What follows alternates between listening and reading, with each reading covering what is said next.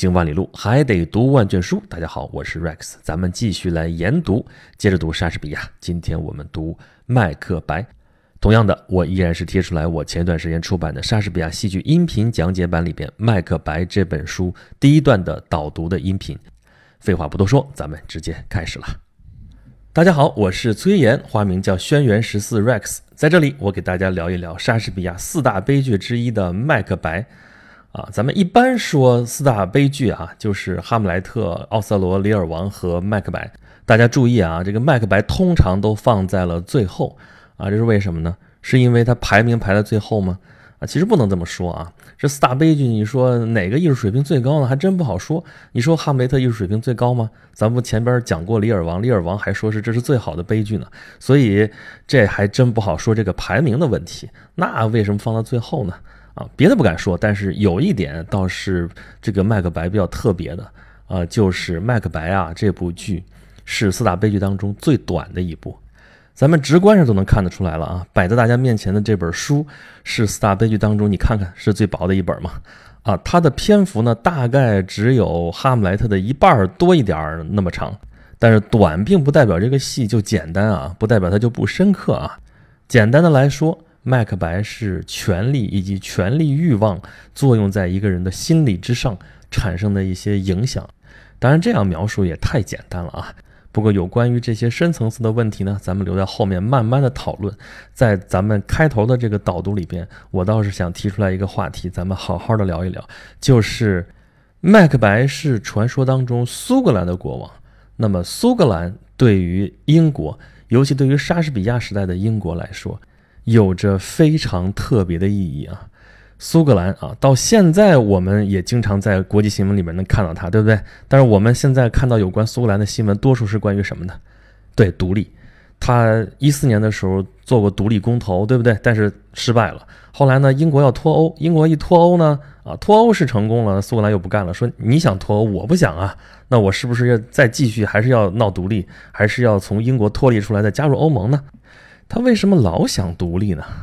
啊，这个问题啊，有一个非常简单粗暴的回答，就是苏格兰人家本来就是一个独立的国家，只不过它恰巧跟英格兰在同一个岛上罢了。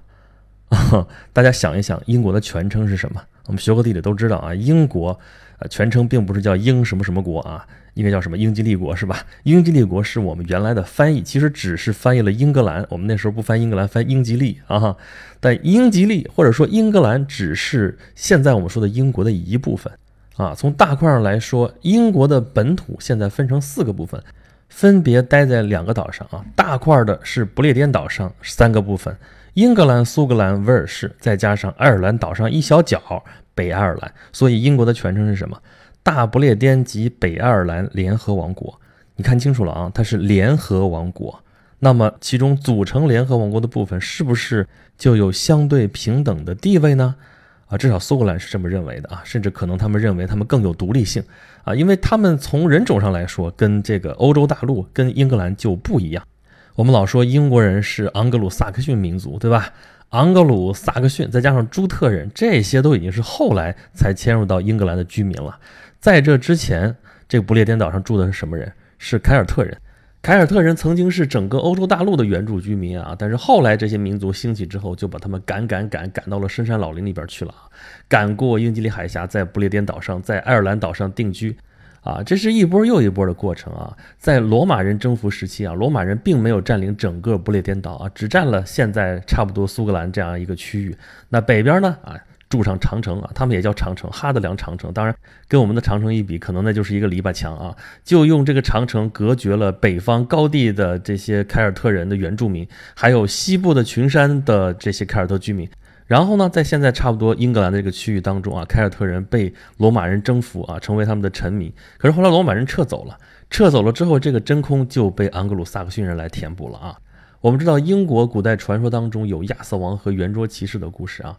虽然亚瑟王和他手底下这些圆桌骑士这行事做派啊，还有他们的人物关系啊，都是中世纪那一套，但是啊，亚瑟王这个故事的背景实际上是追溯到了凯尔特人在抵抗。萨克逊人入侵的过程当中所产生的那些英雄事迹啊，也就是说，亚瑟王实际上是一个凯尔特人的英雄。那么昂格鲁萨克逊人的英格兰啊，英格兰这个词本身就从昂格鲁这个词变过来的嘛，昂格鲁人的土地 England，但是他们只占了不列颠岛的东南部这一块儿啊，当然这块是整个岛上的精华啊，最肥沃的土壤。但是北部的 Highland 就是现在的苏格兰高地地区，还有西部的威尔士这些地区，英格兰人始终没有征服。所以在不列颠岛的北部这个苏格兰地区啊，自古以来跟南部的这英格兰就是两个国家。英格兰是一直想要征服苏格兰来着，但是这不是一直也没有成功吗？我们知道有一部电影叫做《勇敢的心》啊，这是美国电影了啊，梅尔吉布森主演。这里边表现的就是以威廉华莱士为代表的苏格兰人反抗英格兰入侵的这样一个故事啊。当然，这个电影很多苏格兰人并不喜欢啊。为什么呢？因为这里边把这个威廉华莱士确实塑造成英雄了，但是跟他一起反抗英格兰人的这个苏格兰贵族罗伯特布鲁斯就给有些丑化了啊。罗伯特布鲁斯是他们的伟大的国王啊，这个国王的肖像是印在了他们英镑的钞票上面的。啊，就是苏格兰跟英格兰一样也用英镑啊，但是在苏格兰用的这个英镑啊，是由苏格兰皇家银行发行的啊，跟英格兰英镑就不太一样啊，所以苏格兰的英镑背面的印的都是苏格兰的英雄人物啊，其中就有罗伯特布鲁斯啊，面额还非常的大。所以你从那电影也可以窥见啊，苏格兰人反抗英格兰是多么的激烈。而实际上呢，你要到那地方去啊，就我实际去过啊，差不多说这话得有十年的时间了啊。之前去苏格兰，你跟苏格兰人拉近关系非常的容易，就是你只要跟他们说一句 independence 就独立，哦，他就马上视你为知己，然后跟你巴拉巴拉说一堆。啊，苏格兰的首府就在爱丁堡啊，市中心有一个高高的城堡，就是爱丁堡城堡。然后呢，啊，顺着叫皇家一英里 Royal Mile 这条街一直往下走，就到圣十字王宫啊。这是当年玛丽女王曾经居住过的王宫，现在仍然是啊。英国女王要到这儿来的话，还是要在这儿驻币。苏格兰曾经的首府啊，有一度是斯特林啊，斯特林那有一个斯特林城堡，那外边现在立着一个塑像，就是威廉华莱士的塑像啊。你要仔细看一看的话，那个塑像好像长得有点像梅尔吉布森，好像就是照那个形象来塑造的。这一切都彰显着苏格兰人的独立精神啊，他们对自己的民族也非常的骄傲啊。他们见了面之后会给你如数家珍的数他们历史上非常伟大的苏格兰人。啊，比如说写《国富论》的亚当·斯密啊，这是奠定了整个西方经济学基础的伟大的人物，他就是苏格兰人啊。亚当·斯密曾经在爱丁堡大学教过书啊。我一个朋友在爱丁堡大学上学啊，他后来跟我说，说上课的时候，因为都在那个老房子里面上课啊，那房子恨不得都有几百年的历史了。他说他上课的时候就在想象说，哎呀，斯密大叔曾经在这里边教过书，想想还是挺令人神往的啊。还有呢。詹姆斯·瓦特啊，这个是跟蒸汽机紧紧的联系在一起的啊。注意啊，他是改良了蒸汽机啊，并不是发明了蒸汽机啊。在他之前就已经有蒸汽机了，但是不好用。是詹姆斯·瓦特改良了蒸汽机之后，这才引发了第一次工业革命啊。詹姆斯·瓦特这也是苏格兰人。还有呢，大卫·休谟这也是苏格兰人。罗伯特·彭斯啊，这是苏格兰人的民族诗人啊。他最著名的诗句就是 “All my love is a red, red rose”。哦，我的爱人啊，你就是一朵红红的玫瑰花。罗伯特·彭斯啊，他的画像、他的塑像在爱丁堡街头满大街都是。还有谁写《福尔摩斯探案全集》的柯南·道尔爵士啊，这也是苏格兰人。还有发现青霉素的亚历山大·弗莱明爵士，这也是苏格兰人。还有发明电话的亚历山大·贝尔，这也是苏格兰人。还有 J.K. 罗琳也是在爱丁堡写下了《哈利波特》的第一本书的。再说一件有意思的事情啊，就是现在通常被认为是高大上的一种运动项目，就是高尔夫球，其实本来就是苏格兰农夫之间打着玩的这样一种游戏，啊，所以你说苏格兰人骄傲，他有骄傲的资本吗？啊，不过这些事情啊，多数都是发生在麦克白的故事之后了。咱们刚才说了，麦克白是传说当中苏格兰的国王，啊，年代比较久远了，这个人物。是真实存在的啊，在历史记载上是有的，但是在历史上他并不是谋杀了邓肯国王而篡夺了王位，他是在战场上战胜了邓肯之后才当上的国王，而他当上国王之后也不是马上就被马尔康啊、麦克德夫什么给推翻了，他当了十几年的国王才死。啊，在莎士比亚的这个《麦克白》这个剧当中啊，这个邓肯国王是一个垂垂老矣这么一位老者，但是在历史记载当中啊。邓肯死的时候才三十九岁，也就比麦克白大了四岁。不过莎士比亚写的这毕竟是一个悲剧啊，这是一个文艺作品啊，没有必要拘泥说它跟这个历史究竟差别有多大。那么好。你看，咱们前面说苏格兰说了那么多了，为什么一定要强调这是一部写苏格兰的戏？为什么一定要强调麦克白是一个苏格兰的国王？啊，这里边有一个缘故，就是苏格兰在莎士比亚这个时代其实有非常特殊的意义。它不光是英格兰北部那个跟英格兰有过上千年恩怨情仇的邻邦，而且在莎士比亚这个时代啊，想想莎士比亚的生平，他一生就经历过两个国王，一个是伊丽莎白女王啊，就是伊丽莎白一世女王，这是都铎王朝最后一任君主；另外一个呢，在伊丽莎白女王故去之后，接替她王位的，并不是都铎王朝的人了。因为伊丽莎白女王号称是童贞女王嘛，她终生未嫁，也就没有后嗣，所以都铎王朝到她这里就绝嗣了。那么继承伊丽莎白女王的是谁？继承都铎王朝的是谁呢？是来自苏格兰的斯图亚特王朝，第一任国王就是詹姆斯一世。但詹姆斯一世在英格兰叫詹姆斯一世啊，在苏格兰他已经是詹姆斯六世了啊，因为斯图亚特王朝在苏格兰已经执政了很长时间了。这个其实挺讽刺的啊，因为这个詹姆斯国王的母亲就是玛丽女王，就是我刚才说的曾经在那个圣十字宫居住过的苏格兰玛丽女王。苏格兰玛丽女王最后是被英格兰的伊丽莎白女王在伦敦塔监禁了好多年，最后还把她给处决了。可是最后伊丽莎白女王去世的时候没有后代，结果就要从苏格兰请了一个国王来当英格兰的国王。那么对于苏格兰人来说，大家想吧。英格兰人几百上千年的时间之内都想要征服苏格兰，但一直没有成功。现在英格兰的王位出现空缺，还要从苏格兰请了一个国王过去，苏格兰人能不骄傲吗？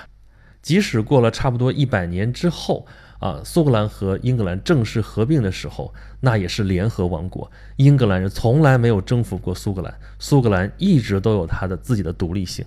在这样的历史背景之下去理解苏格兰人的骄傲、苏格兰人的独立精神，是不是能好理解一些了呢？那我们回过头来再看一看莎士比亚的这部剧《麦克白》，在这里边啊，出现了苏格兰，也出现了英格兰。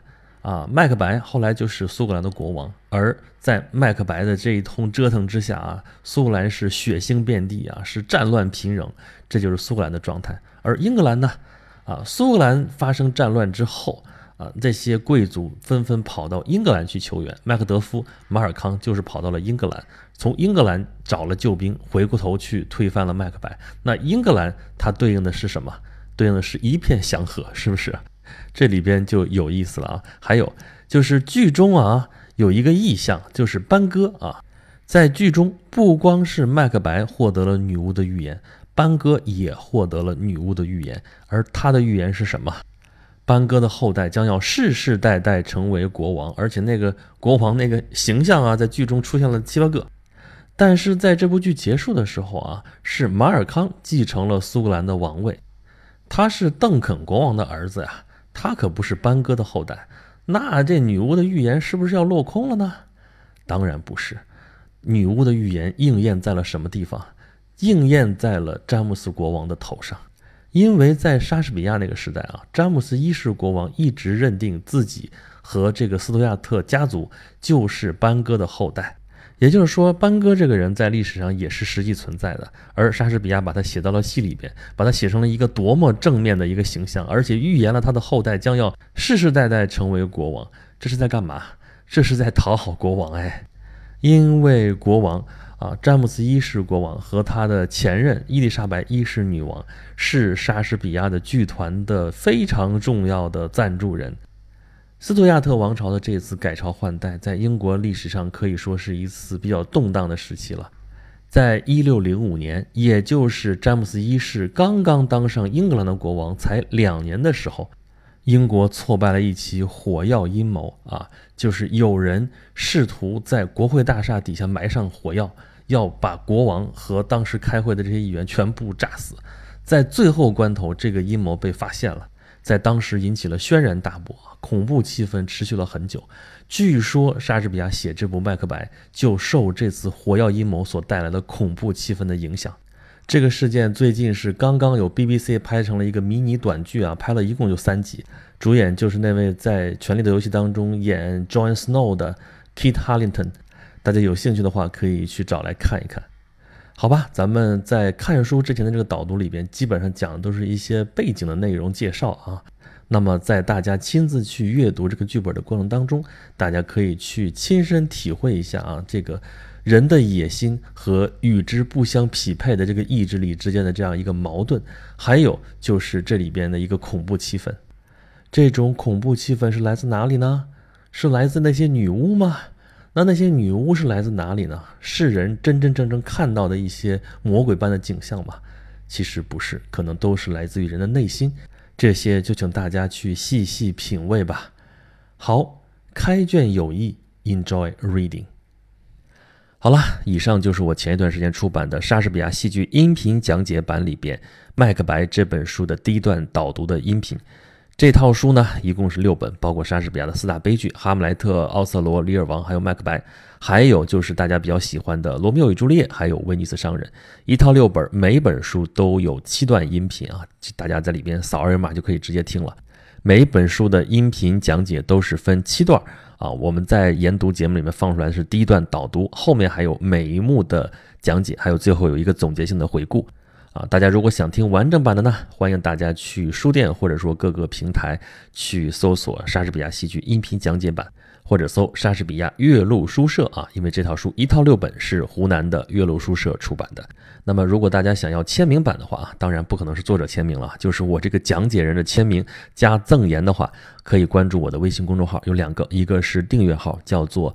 轩辕十四工作室，另外还有一个服务号叫做演讲录啊，下面有入口，而且这个公众号里面还有我其他的节目的入口，欢迎大家来收听，欢迎大家来跟我互动，也欢迎大家给我提出您宝贵的意见。